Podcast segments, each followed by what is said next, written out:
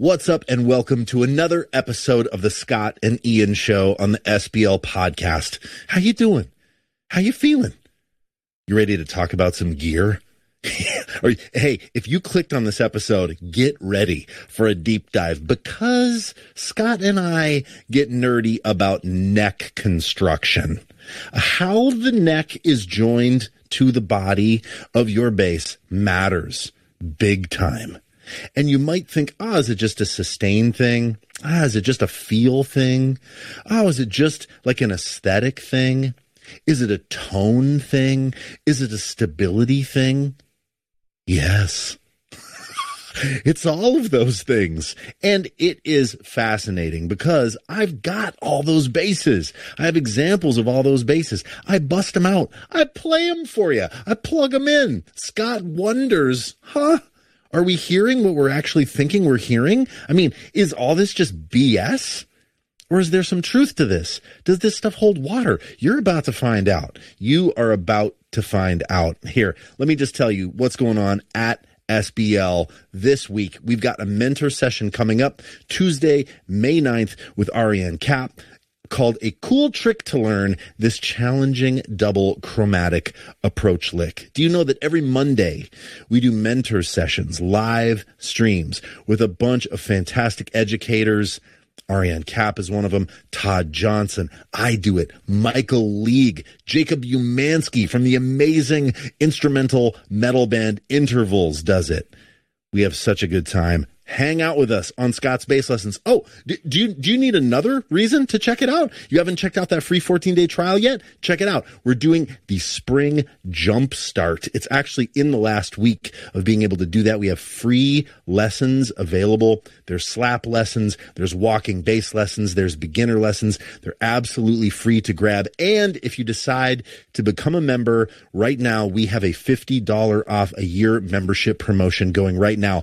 I think it makes it just shy of 150 bucks for a year, which for what we offer on the platform is a fantastic bargain, even if I do say so myself, which I do. That's enough of that though. Let's get into this episode.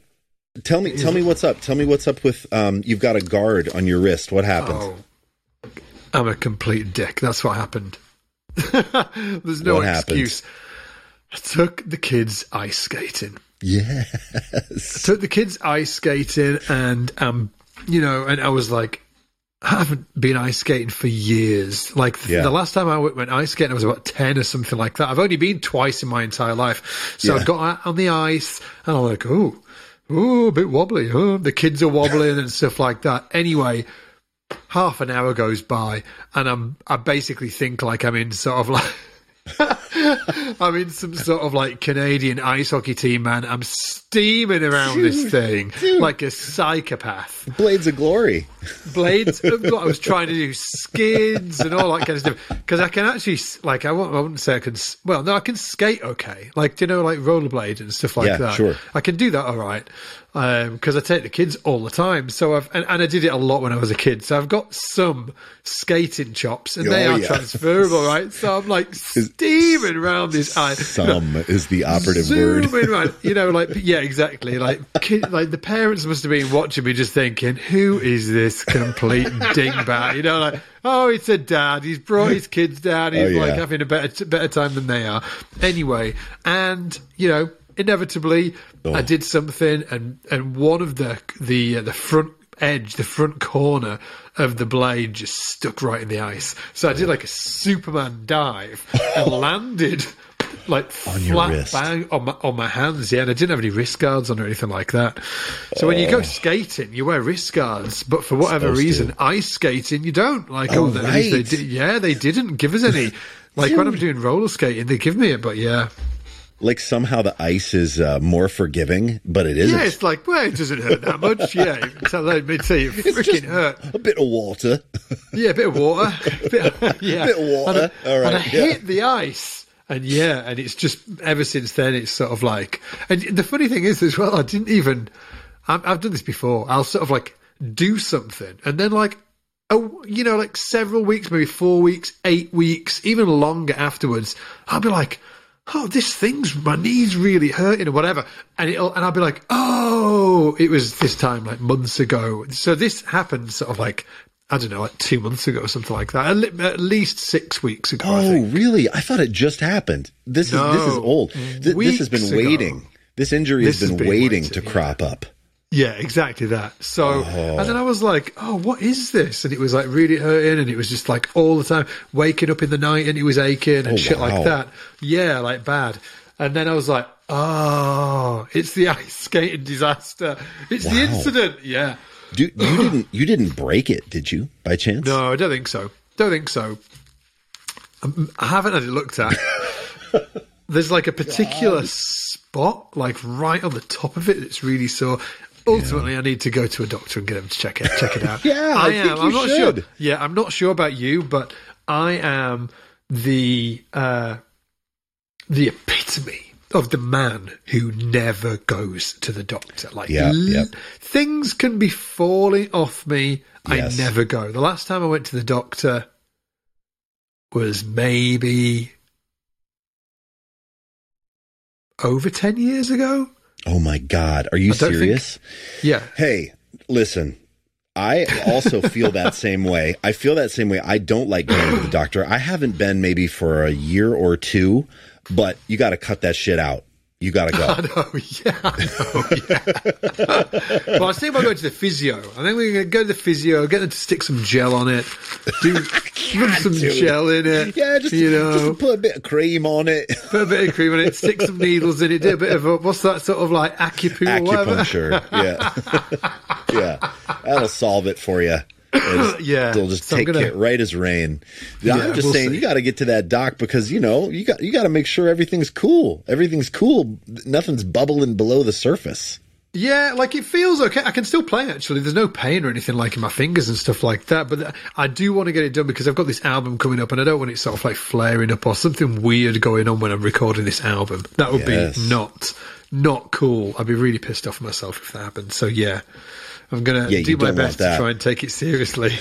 We, are we talking? Are we talking F Basses for the record? Are we talking F Bass and Ibanez for the record? Are we talk? What are we talking? Well, it's it's it's a confu it's a confusing land at the minute. Yeah, I know. I've been playing a lot of the tracks on the Willis fretless. Yes, but I have been checking out a fretless F bass as well that mm. is for sale in London. That is so, and just to be completely transparent, I just I love that Willis bass. Yes, but I also don't.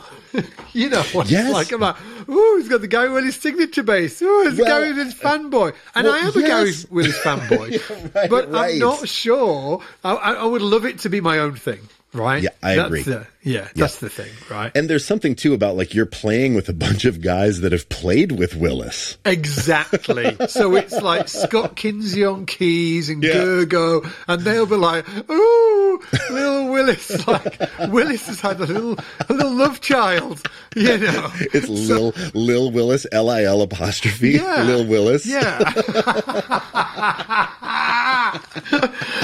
I'll go in. I'll have my mountain oh, you don't Want to be Lil I'll Willis. be wearing my mountain biking gear, and I wear my cap and sort of like you know I'm, Nike hat. Maybe I should just lean really into it. just full on, just like like cranked down, like Nike hat, and exactly tucked in.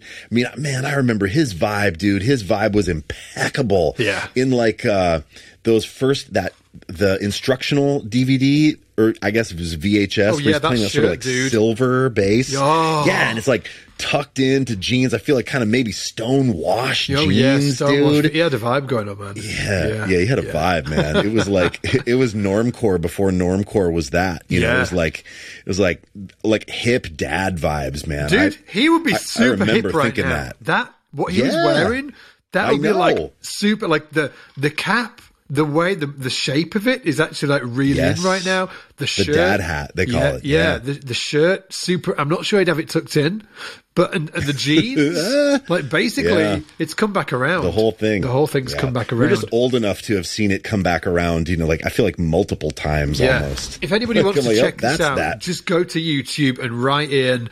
Um, is it Gary Willis modern modern electric bass? Modern electric. I think so. Bass. Yeah, it is. The playing in that is outlandish. It is. It is outlandish. Maybe, I think that is it self defense might be the coolest bass performance I've ever seen in my life. Oh wow, yeah. That yeah. oh. What? I, I fell in love with Gary's thing, man, and like his he has this incredible combo of like Jaco, Rocco, Prestia, like 16th note thing, but it's almost more, it hit me more like electronic in a way. Like it hit me more like less funk yeah. and more kind of like angular. And, uh, and then there was aspects of his playing that reminded me like a little bit even of Mick Karn. Like it was just yeah. obtuse enough for me, like as kind of a rock guy, to pay attention. Yeah, I wasn't yeah, really listening yeah. to a lot of jazz bass players coming up, but Gary felt meaner in a really cool way. Like he felt like more dangerous or something. Yeah, like dude. his playing just felt like teethy. Well, it, well, And- yeah, he's got actually. I think when he plays down low, it had sort of like a real synth feel to it. Yeah, you know, like the attack of Yes. the note, especially like on self defense. A great example of that. Like when he he's playing some stuff down low, even his solo lines, and they sound really. There's something kind of synth like about them, but he Yeah. is like more groove based than. You know, like there's there's something re- you can tell that he has sort of like a deep uh, respect and love for groove based music, like the you know Yeah. like uh, Paul Jackson and you know with with the Headhunters and with Rocco, and he definitely comes from that school of player, but he's got this. I was going to say this extra gear. I think he's got about hundred extra gears. I know, than yeah, most of the bass players. There's a lot of gears there, but yeah, but that that video, man, I used to take it round to all my friends' house, you know, houses. They used to be into like, oh, dude, yeah. right. I- they I used to be watching. you saying yeah, that. we'd be watching like Smashing Pumpkins, and oh, we'd be Oh, watching no. Foo Fighters, and then when nobody was nobody was watching, I'd like slip in the the Willis DVD or uh, the Willis VHS Oh. and get self defense on, and like I can remember them. Like I was so oblivious at the time. They must they must have been like, is this guy smoking crack or what? Like what is this? it was like crazy, but man, it was so oh, cool. I cool. love that you did that. It was awesome. I love that you did that. That is true love, man. Yeah. That is true dedication to be like, look, I'm gonna, I'm gonna like remove the music of today, like of the the pop music of today, and you, we are gonna check out some tribal tech right now. Yeah, yeah, that is yeah. great. That is great. I loved it. Was I was completely Incredible. oblivious to it as well. I, I honestly just thought, God, these guys must be loving this, and they must have just been like, "What are you talking about?" Oh, that is great. Did were they nice to you? Did they like let it play? Or were they trying to get into it? Um, they were. I was. If I had to take a random guess, like I was great on guitar when I was a kid, you know. Listen to me, Yeah. I was great, but I was, I was good, you know. When I was sort of like Yeah. when I was Yes. hanging out with them kids, I was sixteen and I was like rocking the Vai solos and stuff like that. My They respected my you. point is, yeah, they thought Yeah. I was a badass, and me turning up with these, you know, Willis videos, they must You have just been like, them. they must have just been like. Like I don't think they they would have been like, oh, this is crap. They would have just thought, oh, this is obviously what he's getting into to expand as a musician and stuff like that. They were cool. They were that's they were cool. cool guys. Yeah, they were cool Oh, that's guys. so cool. Yeah. It- like uh, I feel like I had that same kind of thing with my friends in high school, but then when I went to college and I was like, "Hey guys, check out like under the table and drumming." Like you know, Oh, like, yeah, oh, Beauford, bass players, yeah, we, we got to check out the Carter Beauford drumming. Yeah. you know, people were like, "No way!" Like I got teased mercilessly for the things that I liked. Is that what the one with Victor in it? Is Victor Wooten in it? No, that's, That's like different uh, that's a different one. This is this is him just playing drums. I don't even know if if there's a bass player in it. There might be. It's him playing along but with I the, remember uh, buying that. Yeah, it's him playing along with uh, Dave playing- Matthews tracks, isn't it? Yeah, Exactly. and killing Yeah, it. yeah. Killing it. Oh, just killing it. He's I mean, got his gloves such a- on. He's got his. thing. He's got his like colourful top on. It's like tight. Yeah, yeah, yeah, yeah. It's tight. it's so tight. Yeah, Yeah, tight. That jersey kind of vibe. Yeah, yeah. yeah. Think- like, yeah. uh, yeah. Do you know what I've been thinking about recently? Like, obviously, like we're doing this album, like Simon and I, and Simon King. If anybody doesn't know, Simon King he wrote all the tracks for the album. So we're recording this album with um, Scott Kinsey and uh, Gergo and Dave Binney and stuff. Anyway, so and it's it's like it's unashamedly fusion. It is fusion, like hardcore fusion Yeah, from sure is. right from like tribal tech and Chick Corea and and that kind of um, era of music was really 80s through the 90s. That's when it was really its heyday, heyday. and it kind of sort of like phased out around 2000 there was Yeah. still great players, you know, great fusion players, but they were they were I guess sort of like approaching composition in a slightly different way. It was definitely m- less orchestrated. Like the people that Yes. jump to mind are like Matt, Matt Garrison, Yannick Guizdala, Hadrien Feraud, uh, Tony Gray did some really fantastic albums. It was definitely less angular, less, you know, orchestrated. It was kind of like more kind of song based stuff, but with like blazing and song and groove based stuff with blazing bass playing.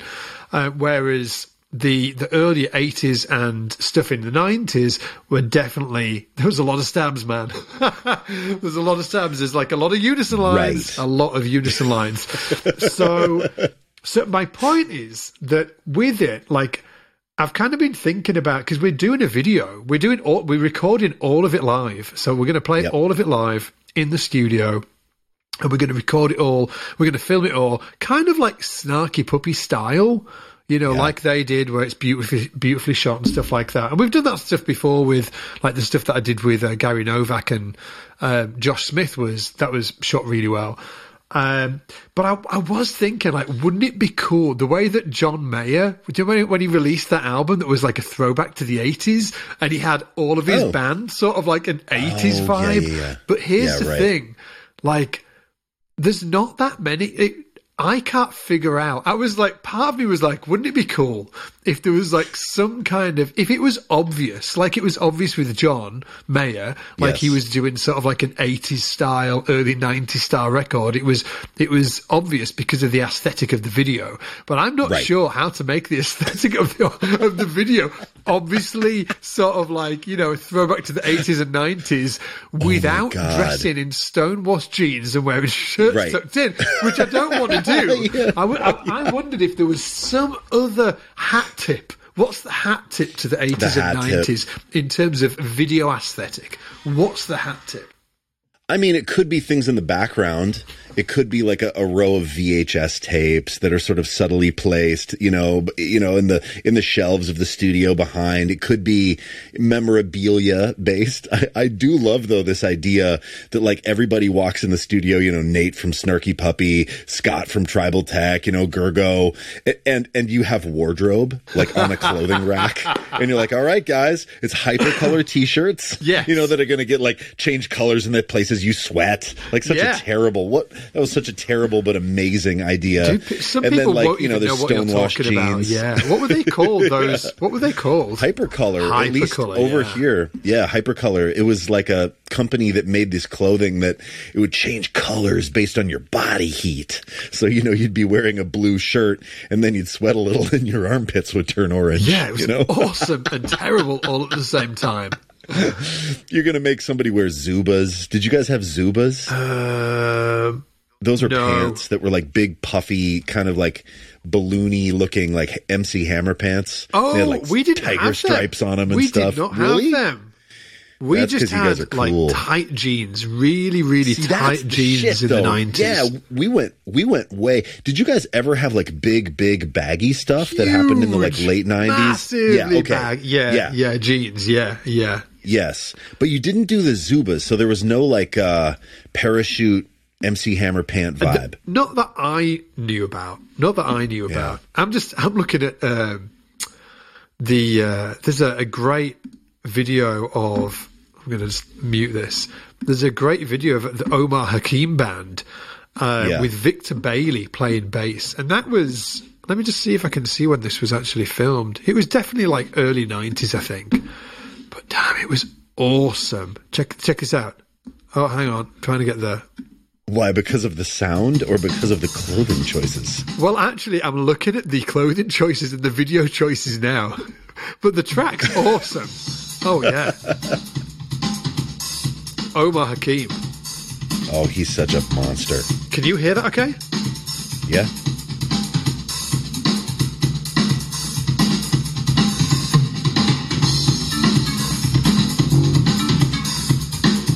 Oh, yeah. Do like the keyboard marimba sound. Yes. Yes. it just screams this era. yeah. So Victor is wearing a. Oh yeah. Got a blazer on. Hell yeah, he does. Yeah, he does. What a great player.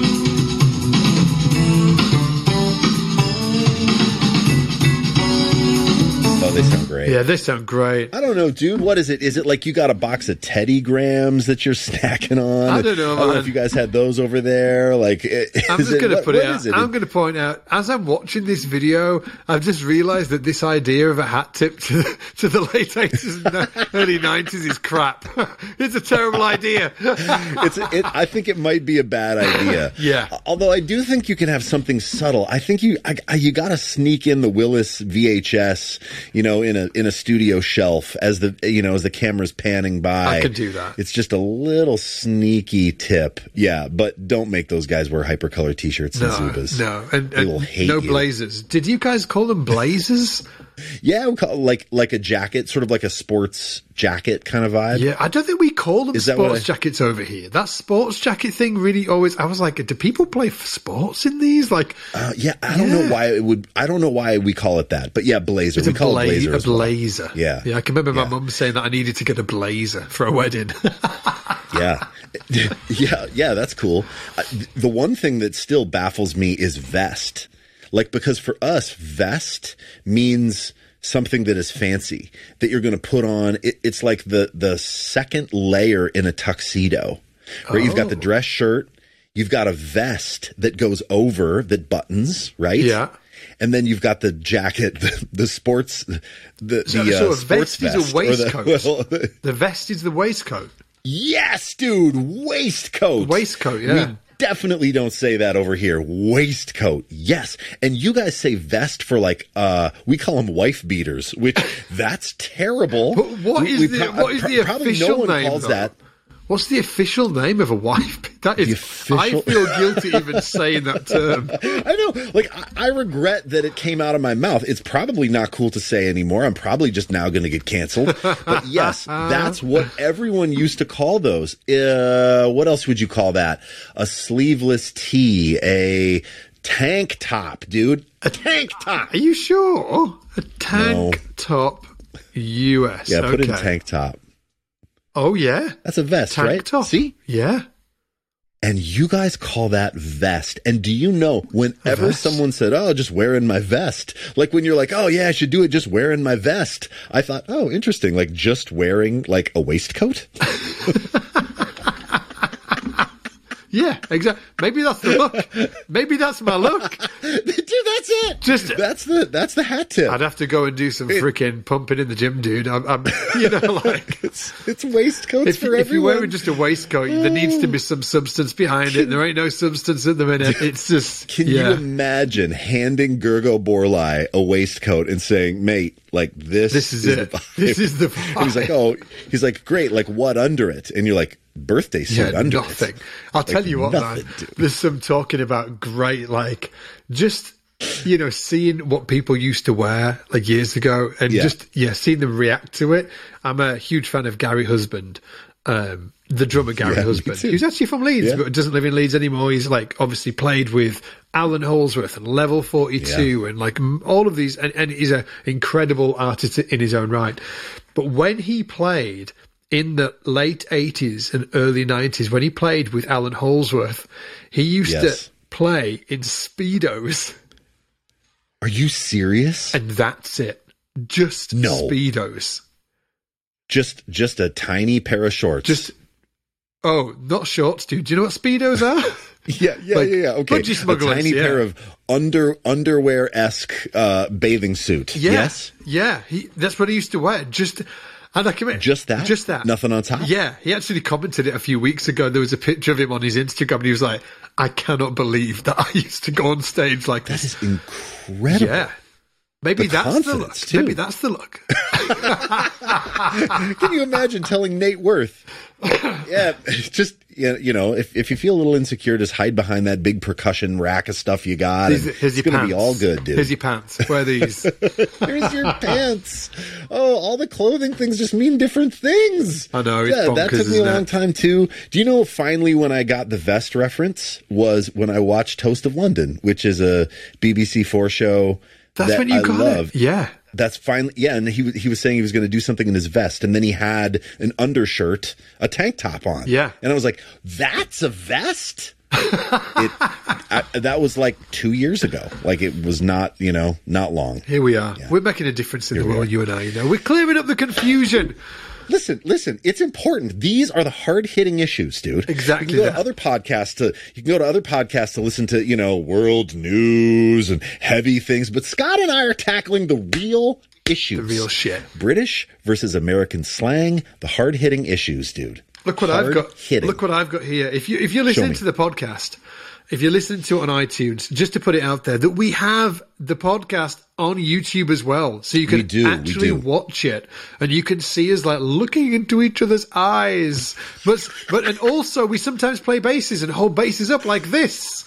Oh my god! Yeah. Look at that thing. We hold basses up like this. So if you haven't checked out the YouTube channel, just go to Scott's Bass Lessons podcast on YouTube. You'll find it and make sure you subscribe because that means when we release another one, you're going to get notified and all that cool stuff. The reason I pulled this up though is because Yeah? somebody I know, yeah, Ian, has got another, like a, well, basically an, another version of this, which is a Ken Smith Yeah.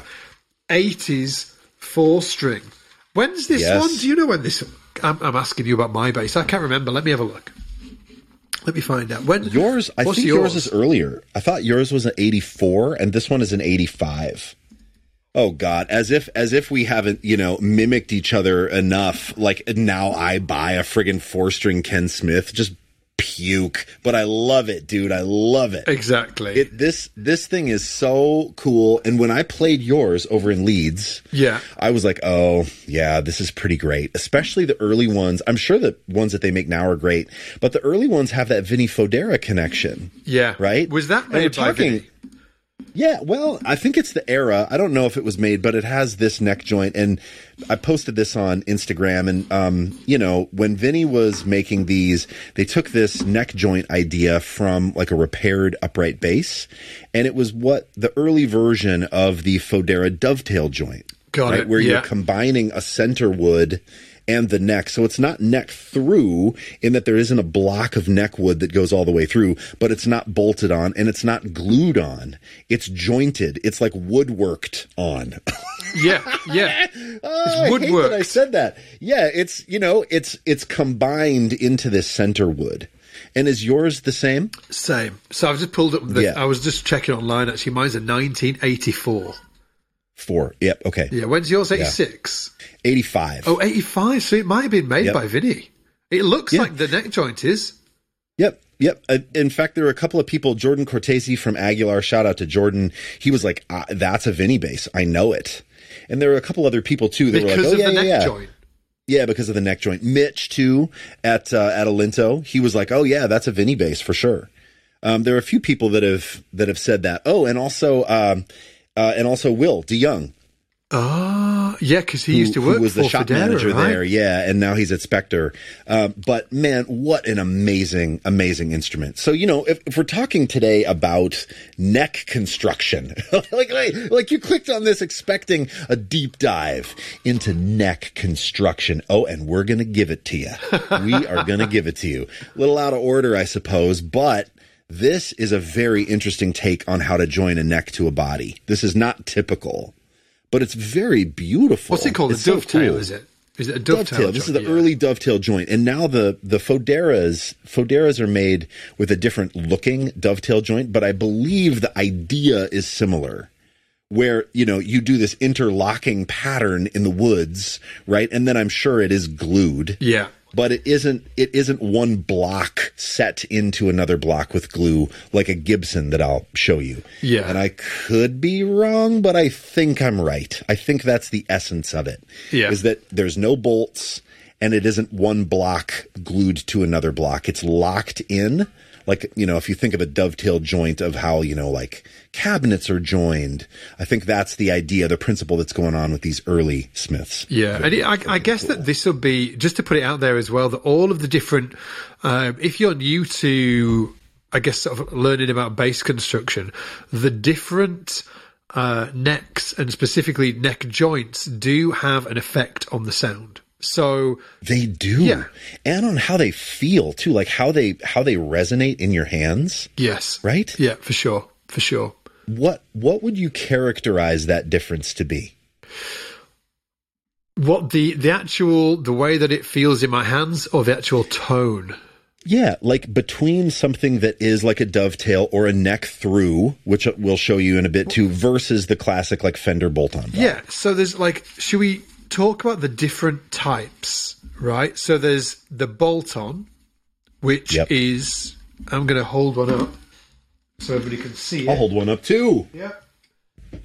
So this is a bolt on neck, and then we'll talk about the sounds of them. So this is a bolt on neck where the neck is bolted onto the body, and this was popularized by Leo Fender. That's how he. Yeah.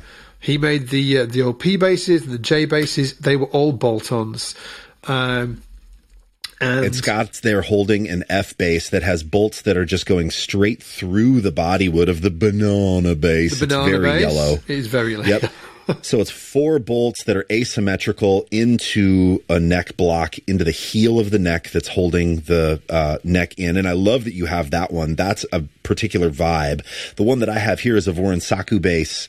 Um, Yours has got like more a neck of the classic, plate on it, hasn't it? Yeah, exactly. Which is that classic Fender thing, right? Where there's a neck plate where the bolts go in. Let me see if I can get it closer without the shine on it. There we go. Uh, difficult. But yeah, where you've got this plate that's bolted on, the bolts go through the plate, through the body, into the neck. And I also wanted to show this because this neck plate was hand in, uh, engraved by Paula at Vorin Saku, who is just so awesome. She does all these amazing hand engravings, and it's just beautiful. And I love that this classic design. But it's cool that you have that one there too, because that's more of like a modern sort of sleek. There's no plate, right? It's just yeah. the the bolts are recessed, so you don't feel the plate. Yeah, you don't so, feel so the bolts. before we get yeah. on to sort of like the sound of them, what what's yeah. what's the sort of like the bonus in terms of uh, feel between, let's say, a uh, a bass with a plate like yours, more traditional, yep. and one like this? What's the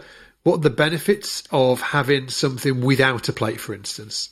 Well, I mean, I feel like I feel like you want to answer that, right? Is isn't it's about when your hand goes up into the high register, you don't feel the block right? So, exactly. like on this yeah. bass, I've got this big block where because this is more like Fender style, your hand encounters this. But I have never not liked that just because that's what I know. Yeah, me but neither. it is a thing, right? It's like it's a thing, and so modern, you know, more like modern style basses aimed to remove that block so that your hand could glide all the way up to the twenty fourth fret, yeah, or the twenty second fret. I don't know, right? Twenty like second on that one. Yeah, okay, yeah. twenty second. Yeah, right. And you have access all the way up, and you're not encountering that block. Yeah. But I will say, just for me, the block is almost like a comfort zone. I like feeling it. I rest my thumb on it when I'm up high. Like to me, the block feels great because it's just the thing that I kind of grew up with, with you know, got it. Sort of, I guess, vintage style instruments. It's interesting yeah. when you How look you? when you look at the F bass. There's no block there at all, is there? So there's exactly, there's no right. plate and there's no block.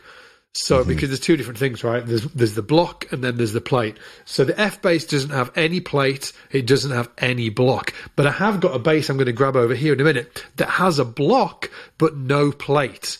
Check oh it out. Oh my god! Oh, yeah, a third version, a block and no plate. a block. Yeah. Yeah, a block with no plate. So again, if you're watching this on YouTube, you'll see exactly what I'm talking about. And again, if you're not checking out the podcasts on YouTube, all you need to do is go to YouTube, write Scott's Bass Lessons podcast, and you'll find us. So there is a bass with a block but no plate. Yes. It's an Ibanez. Um, and, and, the reason, and, and I, and I kind of guess that there's, the reason that this hasn't got a plate is, to Ian's point earlier, they've been able to round it all off.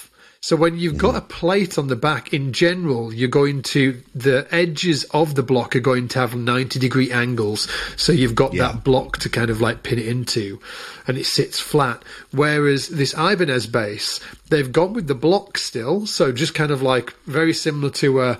Uh, a fender bolt on, but they haven't used a plate, and that's given them the ability to round it all off. So when you're playing Yes. it, when you go up high, and I'm right now I'm up to the sort of like which is the 18, 19, 20, like right up there, right Yeah. up towards the 24th fret.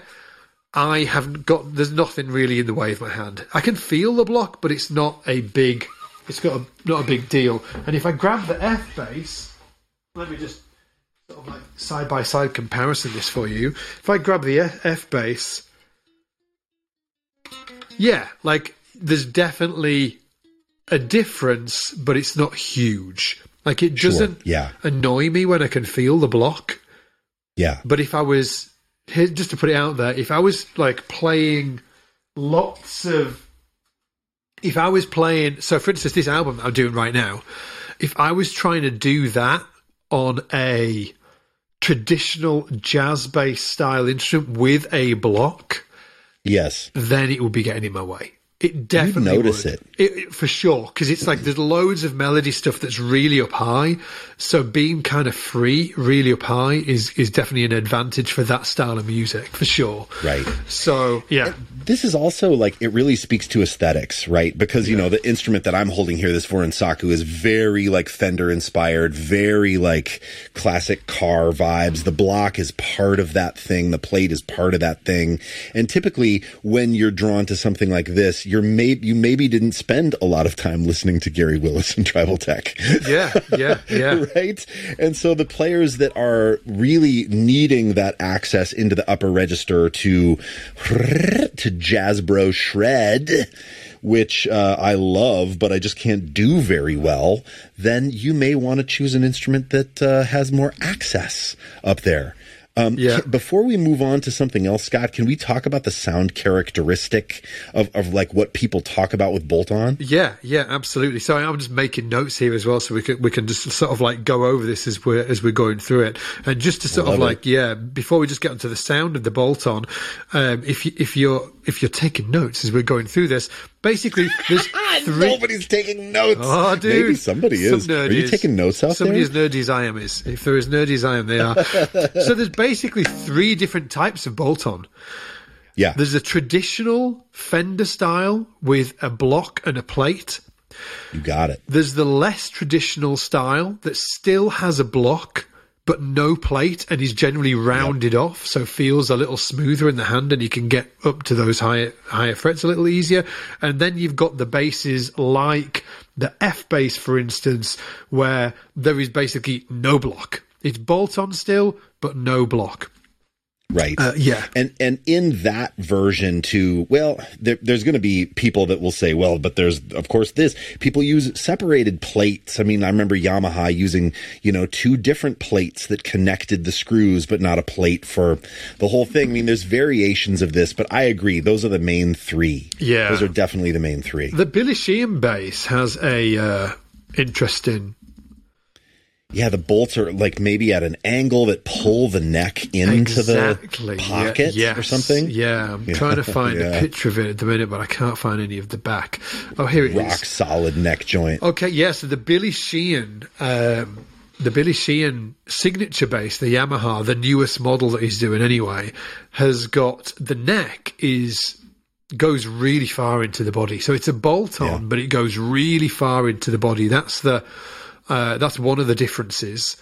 Um, and Overwater actually do the same there. Some of their bolt-ons go really, like really far into the body, and you, because you're trying to get vibration transfer, you're trying to get the actual, Sure. which is when we were talking earlier. You said when you've got like a neck through or a bolt-on or um, a glued neck, which we'll talk about, like they feel different in the hands from a resonance perspective because some of them, you know, transfer the vibration in different ways. Now, I will right. say that this isn't all down to neck joint. It also It is not. It's like a mix. When you're making a bass or when you're buying a bass, it's it's the it's the the mix of all of the different elements that really come into play. So it's the body wood, the neck wood, etc., etc. But fingerboard wood, but part of it is the neck joint. So just to take it back to the uh, the Billy Sheehan bass, it's actually a three bolt neck. So it's very. If you, if you guys check this out on the internet.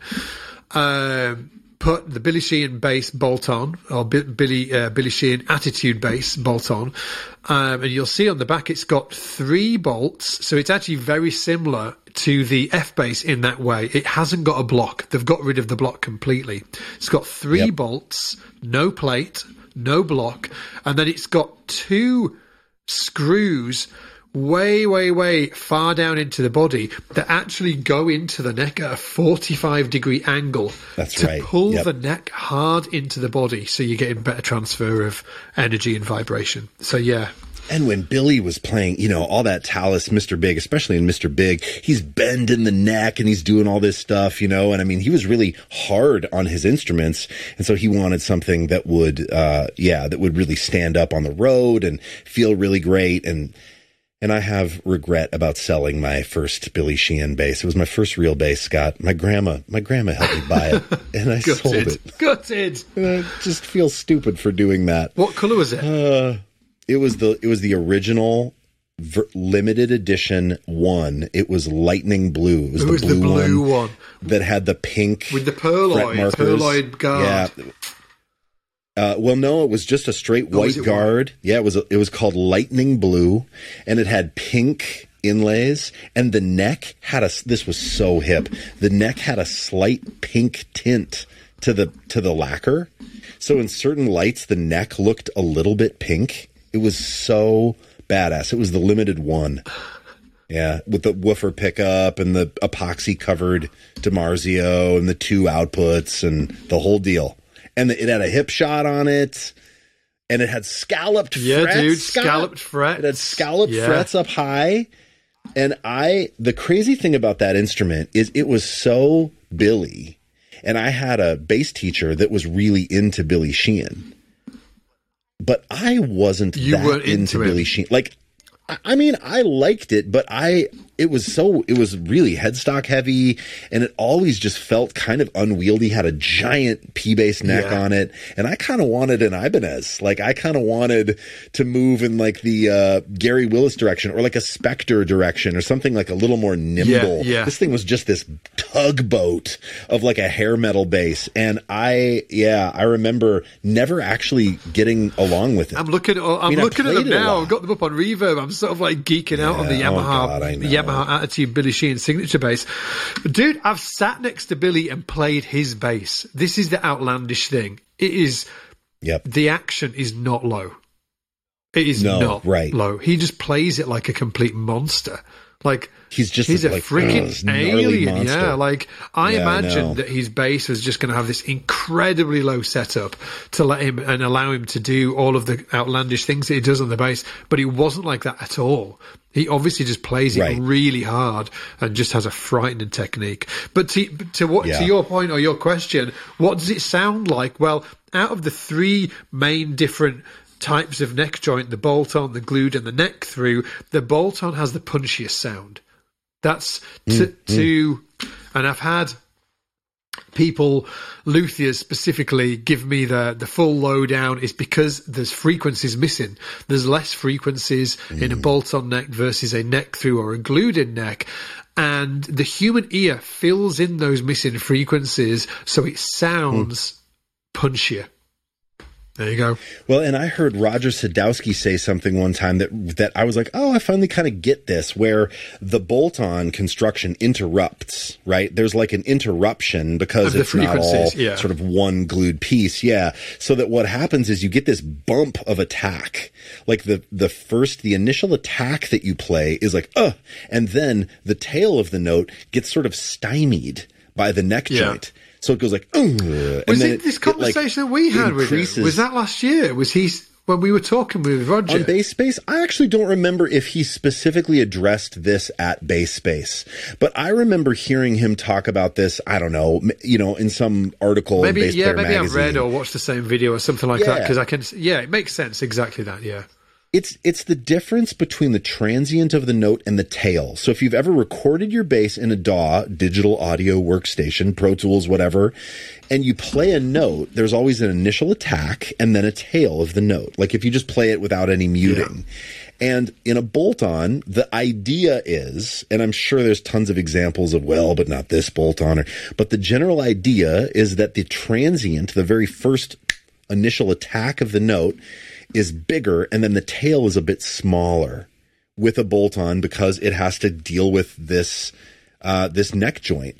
But, you know, so you could say, oh, well, that's bad because, oh, there's something that's stopping the vibration. But in a way, these barriers to vibration are what give the instrument its vibe. Right? So when Scott uses the word punchy, that's because you're hearing the transient bigger than the tail of the note. Yeah. Yeah. I've, is that right, yeah, Scott? I, yeah, something, something like, that? like, that? Yeah, it basically it, sounds like it cuts through more, or, or is, is more punchy to the human ear because of that the missing yeah. frequencies. Um, yeah, and and I've got this bass plugged in now. Look, there's tons of different different basses and different things that you know that make up uh, what a bolt-on sounds like. But if I play this bass here, let's see. This to me, it has that initial attack. Yeah. You know what I mean? Yeah. Pop, pop, pop, pop, pop. Oh, yeah.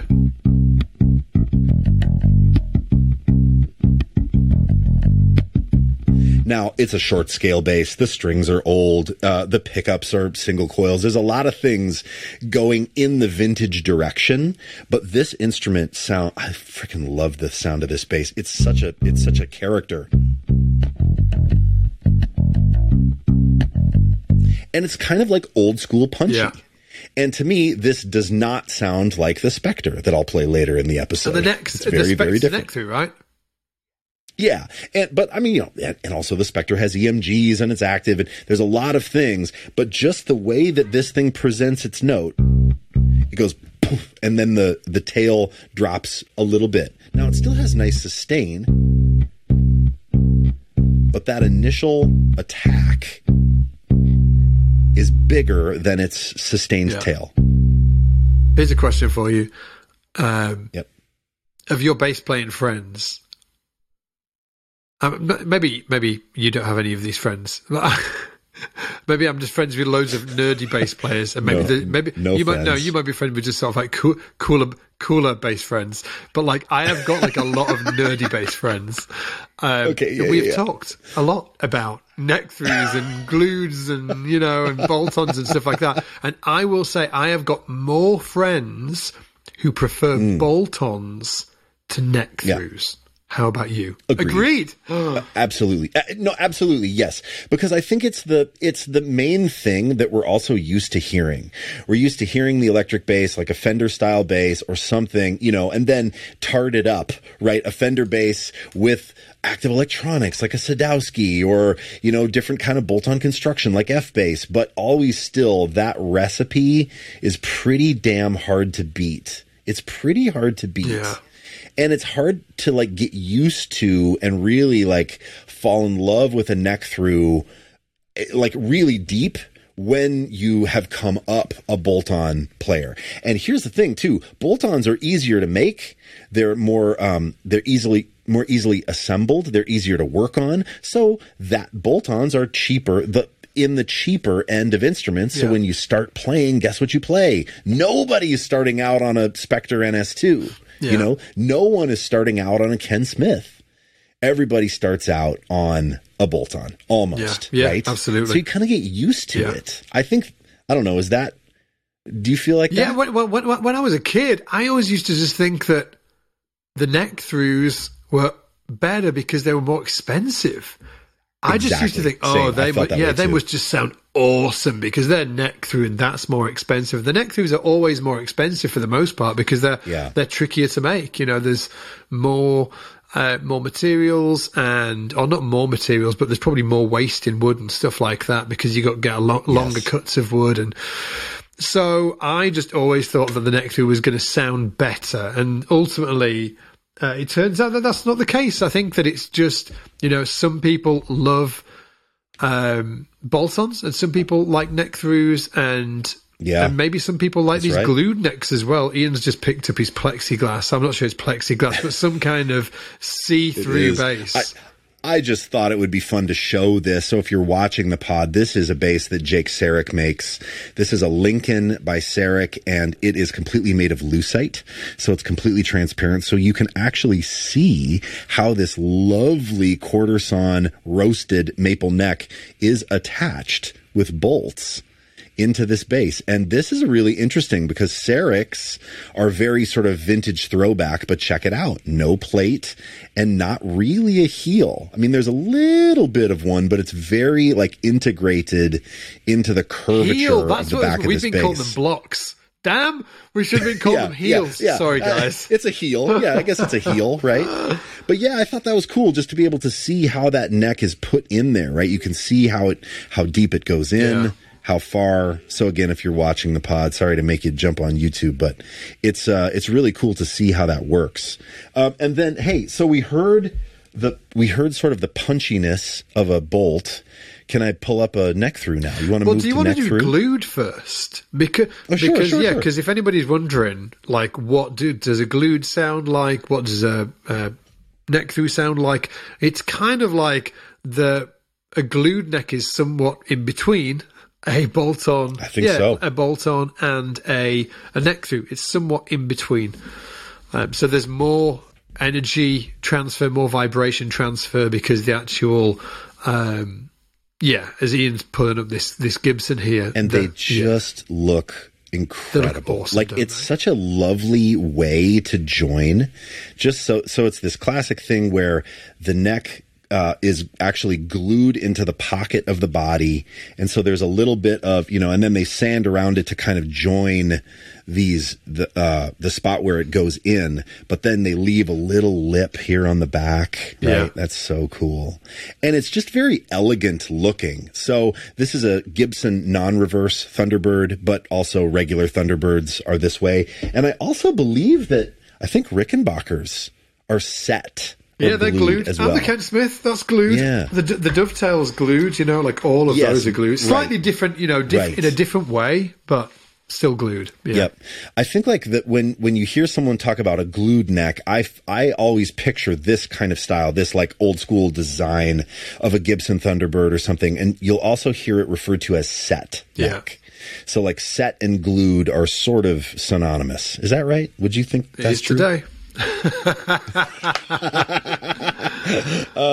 So this bass um, is going to be more even in its full note. So I'm just playing a C again, and there is less of a difference to my ear to the top of the note. Pop, pop. It's Then less it's tail. Yeah. Yes, it doesn't go like the Voron Saku kind of like hits in a different way, and this almost sounds more even. But it is it is just such a beautiful sound.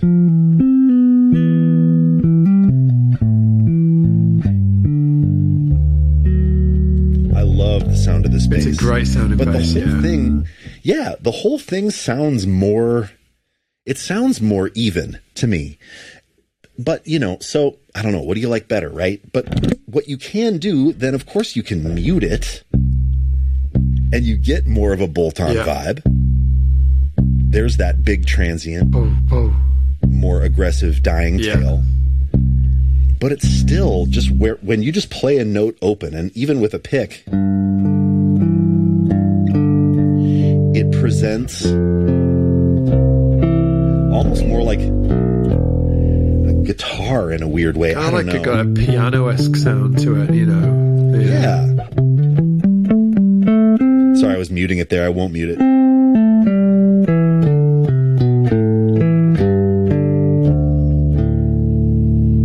I think Ken Smiths are a really great example of that. You know, um, they've got. Should we do it? Yeah, like no, because actually, I was I wasn't origi- I wasn't thinking actually of a of a neck through. I mean, a Ken Smith because these Ken Smiths are actually Yeah.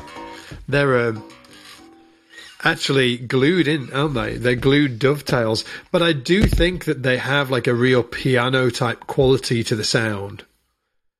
Yours, Yeah, yours has got if, jazz uh, bass pickups on this one, right? As well. Yeah, mine has single coil. They're the same company that makes. I think is it who makes these pickups, Scott? I've got no idea. Oh, Kenneth- is it Ken Kenneth Lawrence? Lawrence? Yeah, Ken Lawrence. Ken yeah. Lawrence, yeah. Um, so this bass, this bass needs a little bit more. Let's see. Yeah, so just blend it in the middle. what a weird sound. It's so cool though. It's so even that, dude. It's so even.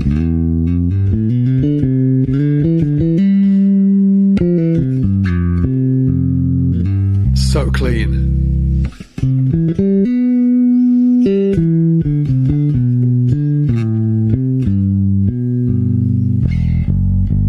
It's, it's crazy sounding, isn't it? Yeah.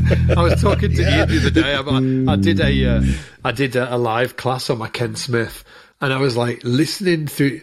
When you have that sound in your cans, it's just pretty crazy. It's like brutally. Um, It's so direct. it's so direct, and if you drop any little note, it like jumps out and like Oh. smacks you around the face. And so I used the Ken Smith, and I just played like crap. And then the day after, I played my like a jazz bass style instrument. It was totally fine. It's totally fine. you make some yeah. sort of like farts and so whatever, right? You do, you do some sort of like whatever. You you mess some notes up. Nobody knows. It's fine. But on that Ken Yeah. Smith, oh, so brutal. It- yeah, it, I feel like too. There is something I don't know why I feel this way, but a Fender or like a bolt-on style thing does feel more forgiving. Yeah. it's because you get that big rush of initial transient and then kind of that fall off tail, and it feels like ah, you know, more rhythmic or something, more like a drum. Maybe that's it, man. Yeah, maybe it's because you just get the initial and then it's gone. Mm-hmm. Whereas, like on something like a Smith, when you play it, like stays it forever. Stays for it just hangs overstays. there and like ah, yeah. it's like a house guest that has just overstayed their welcome. You're like, all right. move on. You can go now. and you want to hear this neck through? oh yeah. Do you have a neck through over there? What have I got? Oh, I've got a weird, a weird glued in actually.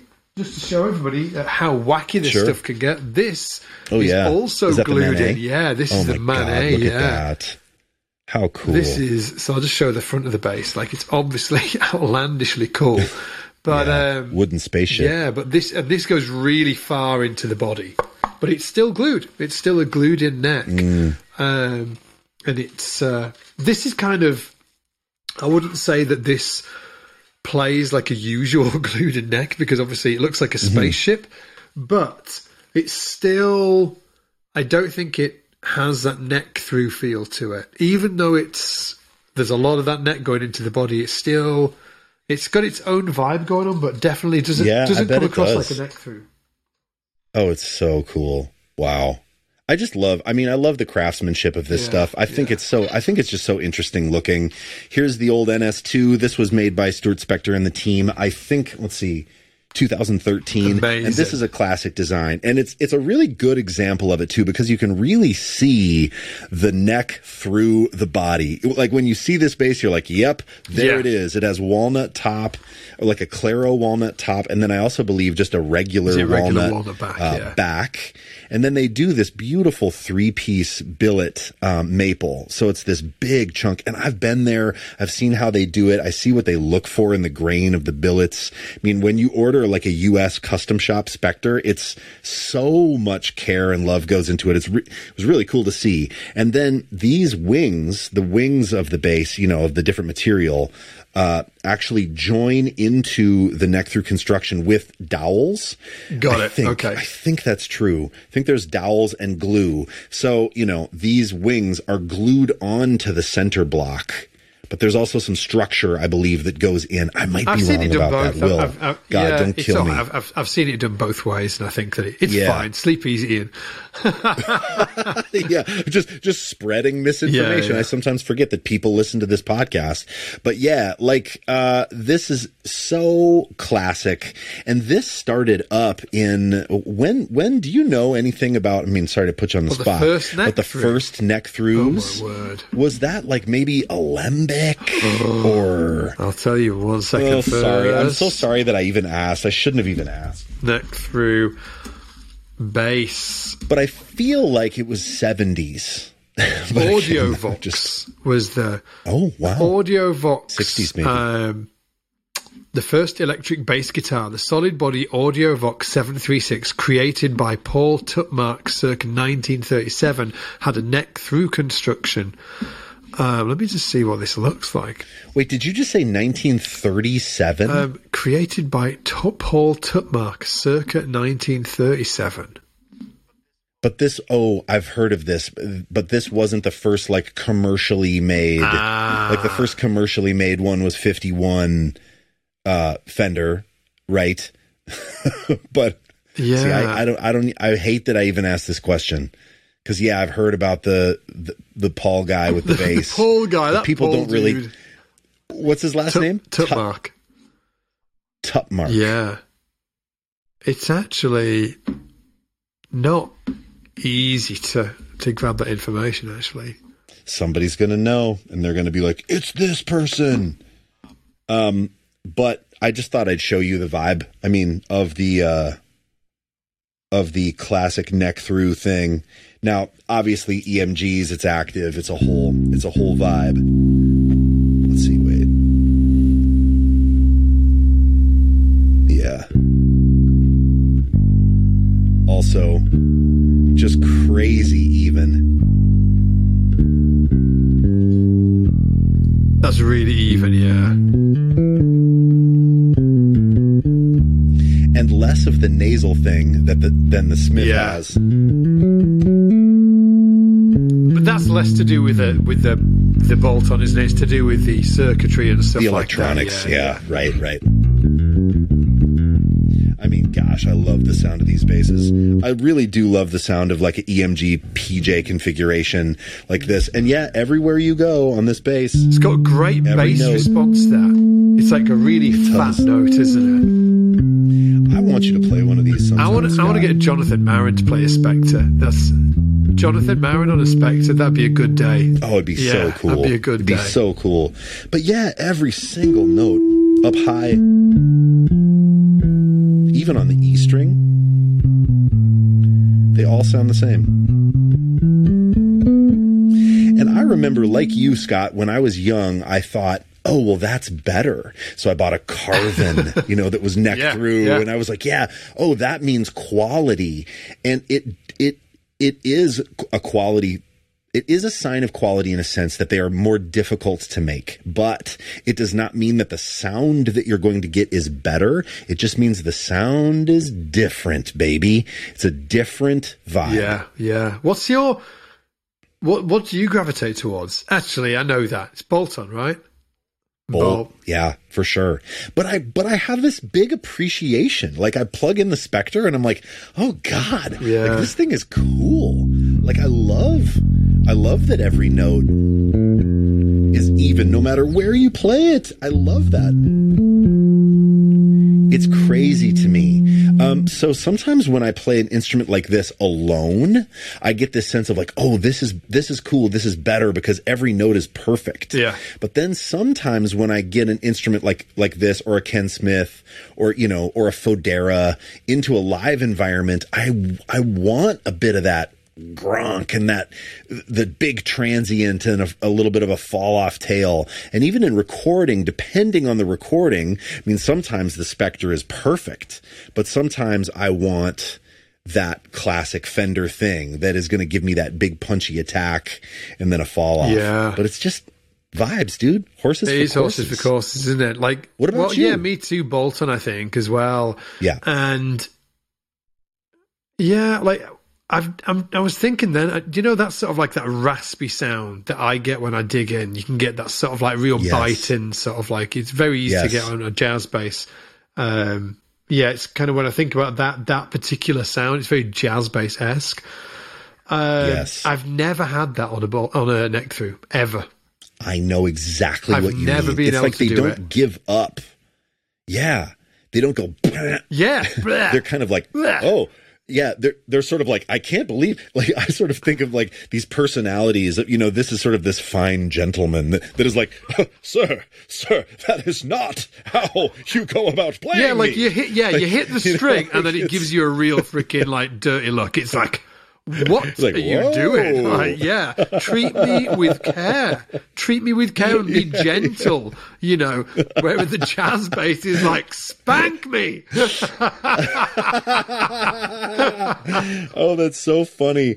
I mean, yeah, you know, I I hear you. I think that you can. I mean, obviously, you can dig into these things. Like, you know, if I just, just if I turn this guy I down, don't know, man. Yeah, I know. I know what you mean.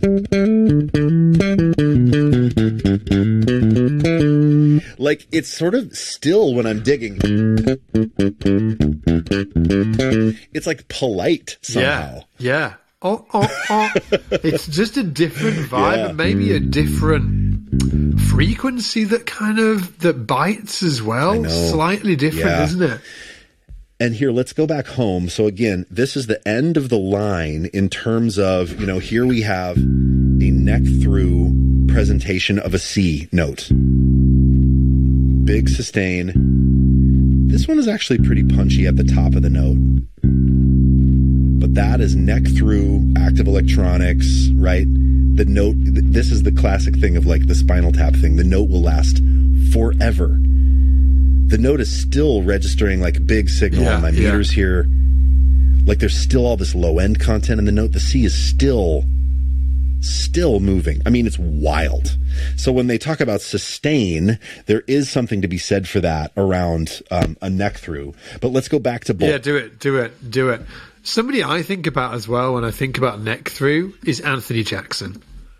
Like, there's just yes. something about his sound, the evenness, the like, because he's not doing that. He's not sort of like cranking the cranking into the note. He's actually right. He's playing light. Yeah, yeah, yeah.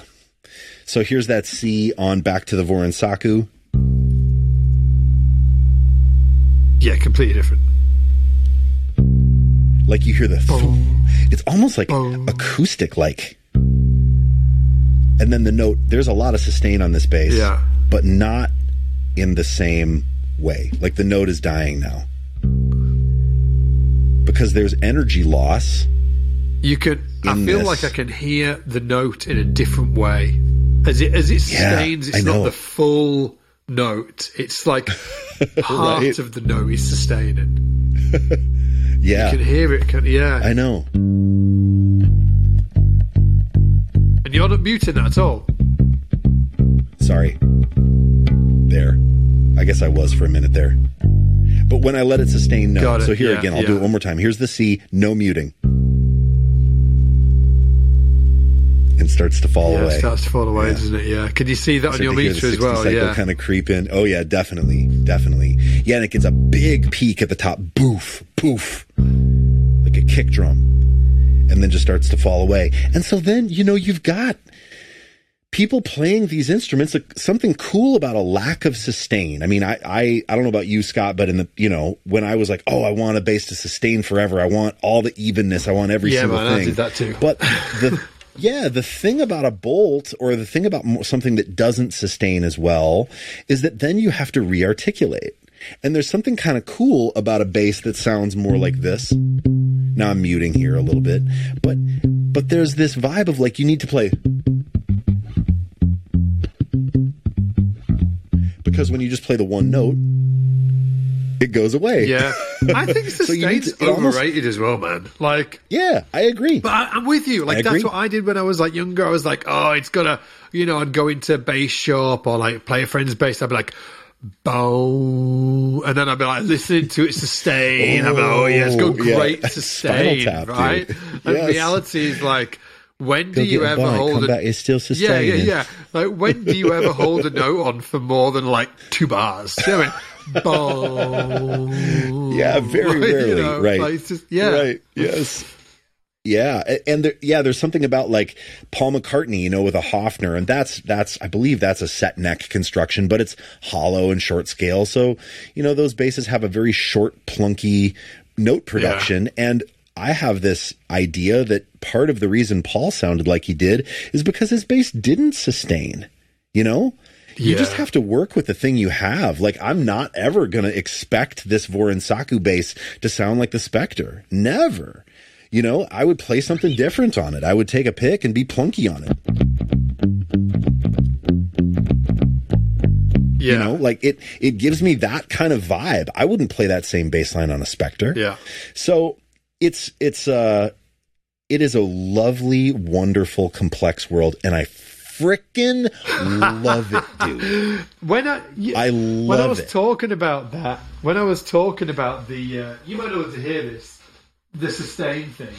I love it too, man. Oh, Th- there's Yeah. one, there's one case where you might want sustain more than like a regular bass. We're just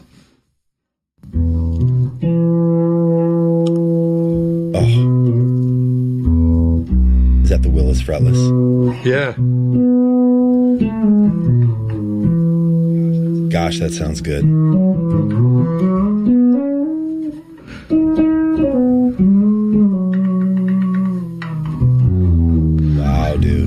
Is lovely. You know, like maybe on fretless, you'd want that note to bloom Yeah. in a different way. Saying that, I think fretless is just a completely different conversation. And Well, this might need to be a new episode. yeah, but I'm, here's the here's the deal, though, man. Yeah. Here's the deal. I Yeah. don't know enough about it to really be able to speak about it. Like I really like what Mm. Yeah. I do know is that I've played some fretlesses, and okay, so I'll say this. So I've played some fretlesses that just when you play them, they just like the note blooms in a completely different way oh. to other fretlesses. Oh. Yes. like you play that low. yes. This this bass hasn't got it actually. That one sounds a little more fretted It's down low. Yeah, where it's not got this hmm. wah, you know that thing that some fretlesses have. wide. Yeah, wah. You know, when I was at Spector talking to, I was talking to them about a fretless build, and Will DeYoung, because I was talking about what I wanted, and I, you know, I mentioned on last, you know, on a podcast a number ago that I sold this fretless that I really regret. It was a Zon, and it had that this like synthy, incredible envelope, and he said that part of that's about construction, um, and you know, material, Yeah. but part of it's about action Right, got like it. that the yeah. action makes a huge like when you have that real fine line between too low of action and it's buzzing just slightly Yeah, yeah. that that's the thing like you play blah and as the string is vibrating it's like the initial it's attack vibrating against the actual board. Yes, so it's like, against the wah. fingerboard. Yeah, it's, it's giving this. it's, it's rattling Yeah. it essentially like a sitar Yeah, you yeah. know and that when you get the action in a place like high action fretless doesn't mwah in the same way it doesn't have that long like build up of low Yeah, yeah, yeah, notes it kind of goes yeah, pum. yeah.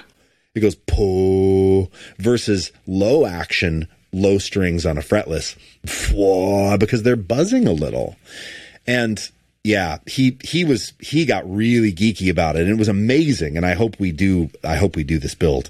But it's uh, you know, he was like, oh, the wood combo neck through with low action will give you just like synthy, envelopey sustain. I was like, oh my god, it's like a dream. I know, yeah. I, I will also say as well that some fretless basses are easier to play in tune than, than others, um, Hmm. or more forgiving. So thi- this fretless actually is not very forgiving at all. It's got Hmm. the bridge pickup down here, so when you play it, Gosh, it sounds so good though. But you just sound really nice playing it. I've- Also, yeah, like I've just played a ton of fretlesses. Um, Yeah. I think that yeah, so this one isn't very forgiving. Whereas I've played other ones where it, it's just sort of like so much easier to get like uh yeah to to feel like you're playing it in tune. And I think what the difference is, it's like. Do you know when we were talking about the Ken Smith and the sound, the tone of that note is so Mm. Yes. th- there's so much mid presence in the note that you just Yes, cannot yes.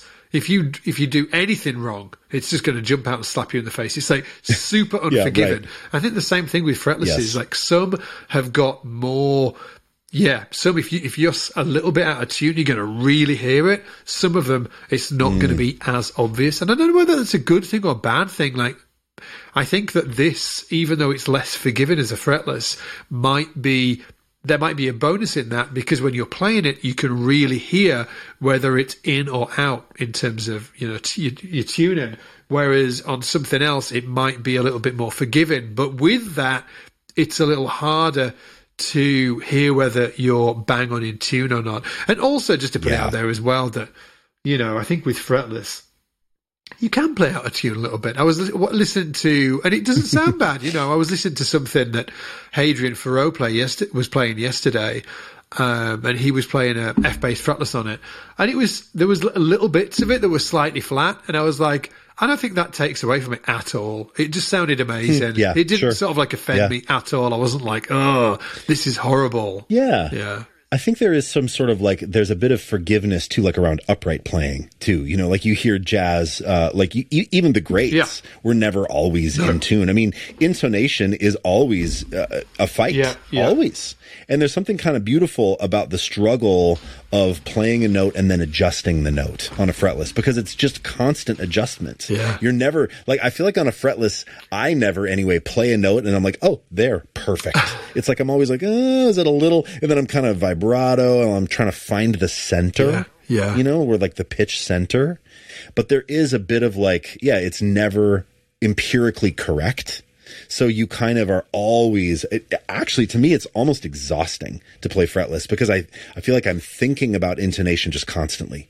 Like I'm, I'm self uh, evaluating. You know, I'm asking myself. Yeah, yeah, yes, yeah, I'm, exactly. I'm evaluating every single note I play. I'm like, ooh, was that in? You know, and like it keeps me really engaged, but it's also wears like you out as well. Ooh, like you're never like, yep, that's a C. You know, you're never, you're never like perfect. Yeah. you know, it's just like, no, it's always a little, little funky. Yeah, we should do, we should actually do a, uh, we Let's should do a fretless, do a fretless episode. episode. That'd be a blast, actually. I do. Let's do you know do what? I, t- I still toy with the idea about just going fretless, Look, like as a thing. you know, like a few months ago, we were like, like we're just going to play slap bass. What kind of what kind of musician? I'm, I'm a slap bass player. Oh, a bass player? No, oh, I'm a slap dude. bass. All I play is slap. No, oh, no. Whereas, like, yeah, oh, I'm God. thinking about it. I'm there's something I'm really love loving fretless at the minute, and I'm just like, yeah, yeah. Lean in, baby. Lean in. Now it's the hunt for Excalibur fretted and Excalibur yeah. fretless. The thing that I love about fretted that I will say is that I do, you can't get that what we were talking about earlier actually when we when you're playing that jazz bass or bolt-on style instrument you dig in and that note get gives you that sort of like real like yeah that kind of let me just yep. I'll just grab this let me just grab this jazz bass because it's it's so good at it. Do you have the Aliva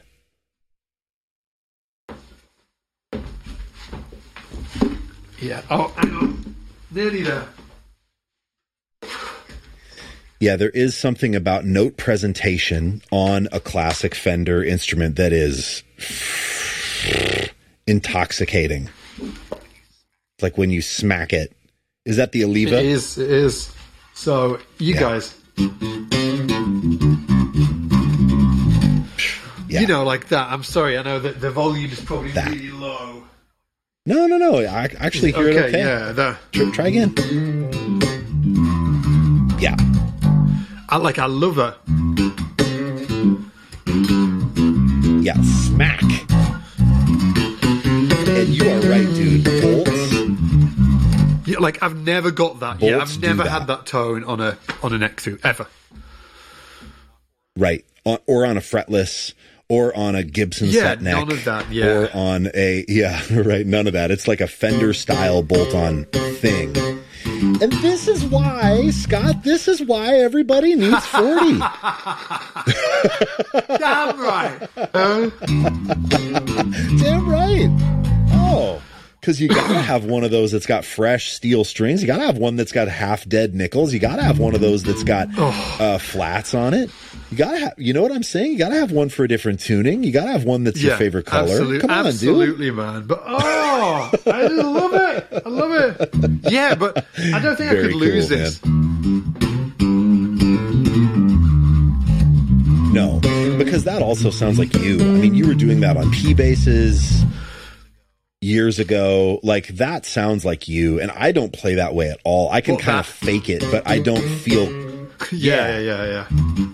Oh, it's such a cool vibe, man. That's just not required of me very often. Like you know, you'll never play on somebody's record and Yeah, do let me that. let me see if I, if I play that on the fretless. You'll hear that it just doesn't translate at all. Yeah, yeah, yeah. Do it. See, guys, you should be going to get the uh, getting on the YouTube channel if you're not on it already. it's yeah. Yeah, get on that YouTube channel.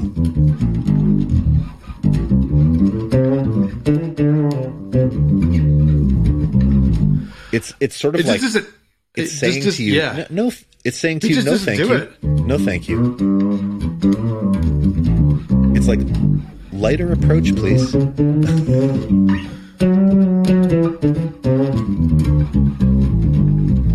That's a cool vibe, dude. Yeah, yeah, yeah. Oh, yeah. The slidey harmonic. Let's see. Now, this thing is plugged in. But let me see if this can do it too. So, Bolty. Is that bowl? Yeah.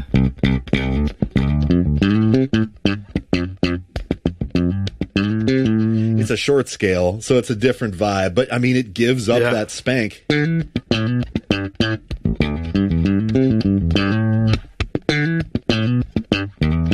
It's still got it. Yeah. It's so funny. Yeah, it's cool. It's just a different, you know, different thing to like that Fender, that active It's, kind di- of like it's got a different sound. frequency. But- the, the the the bite, that Yeah. bark is a different frequency. That's more mid. Yes. Whereas like- the the, the Yes. jazz bass there was more kind of scooped. Uh, yeah, bottom and top. Yes, it's got like yeah. a scoop, and, it, and when you so when it bites, you've got like a lot of high and a lot of low, rather than Yeah, that, that yeah, mid frequency. Oh god, Yeah, damn. just it's bathing in bass at the minute. This is awesome. dude, this was fun. This was fun. Oh. Jeez, listen to that. oh, dude, check this out. Sorry, shall I just play? I'll play you this. Tell me what the and then Play me uh. Let's play him out. Let's. play, I'll play play us out, out. Scott. This To is this track out? that I've been. Uh, yeah, We'll do it live. All right, Oh my- we'll do it I- I might- I Bill might com- O'Reilly, you know that bit? I might completely mess this Jeez. up. Oh, hang on, No, hang do it. You got it. Um,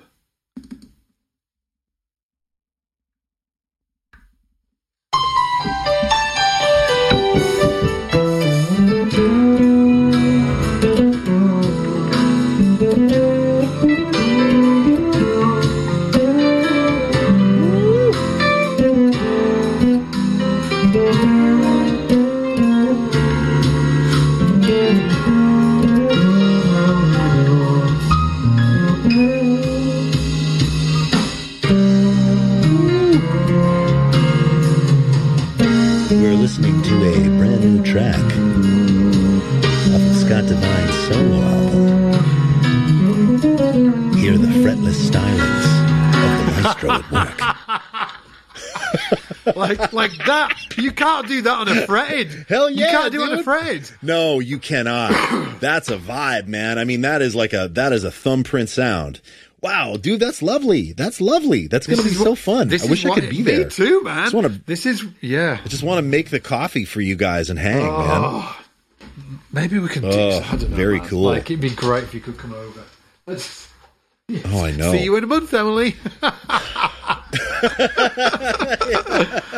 oh my word. Oh my god. Anyhow, man. should we call? it? Um, hey, Yeah. this was fun. Let's do let's do uh, something on fretless. yeah. it would be really cool because I've got it. You know that I have a BB, an '80s BB What's it fretless. like? What's it sound like? Have you got it there? awesome. Plug it in. Yeah, it's gonna wait. No way, dude. That's next episode. Oh, bring it on, bring it on. Okay, this episode coming up. Okay, guys. Um, hopefully, if you've been listening to this, you'll go check out the YouTube uh, the uh, the YouTube podcast that we've got on. It's called Scott's Bass Lessons um, podcast on YouTube. Go subscribe on there, and you can check out all of the video podcasts. And uh, yeah, and if you want to come and learn from Ian as well, we will help you become better bass players and inspire you. We sure will uh, to pick up your bass more and and inspire you to misbehave and buy more basses as well. If you want to do that, come over to scottsbasslessons.com, yeah. grab a free trial, and give it a test drive. And listen, if you're checking out this pod on YouTube, leave us a comment. Um, if you're checking it out anywhere else, uh, please also leave us a review. Give us that five star rating. If you're on YouTube, shoot us a comment. Let us know what you want to hear. Uh, if there's a piece of gear, if there's a topic you want to talk about, yeah. I go through and I read these comments. So we are trying to give you guys what you want. So far, you've told us that you want gear. We have seen that very clearly. But if there's something else too that you are clamoring to hear about, we got you. We will always try to provide what you want. Absolutely. Cool, guys. Okay, let's call it. See you in a bit, dudes. Bye. Cheers, everybody.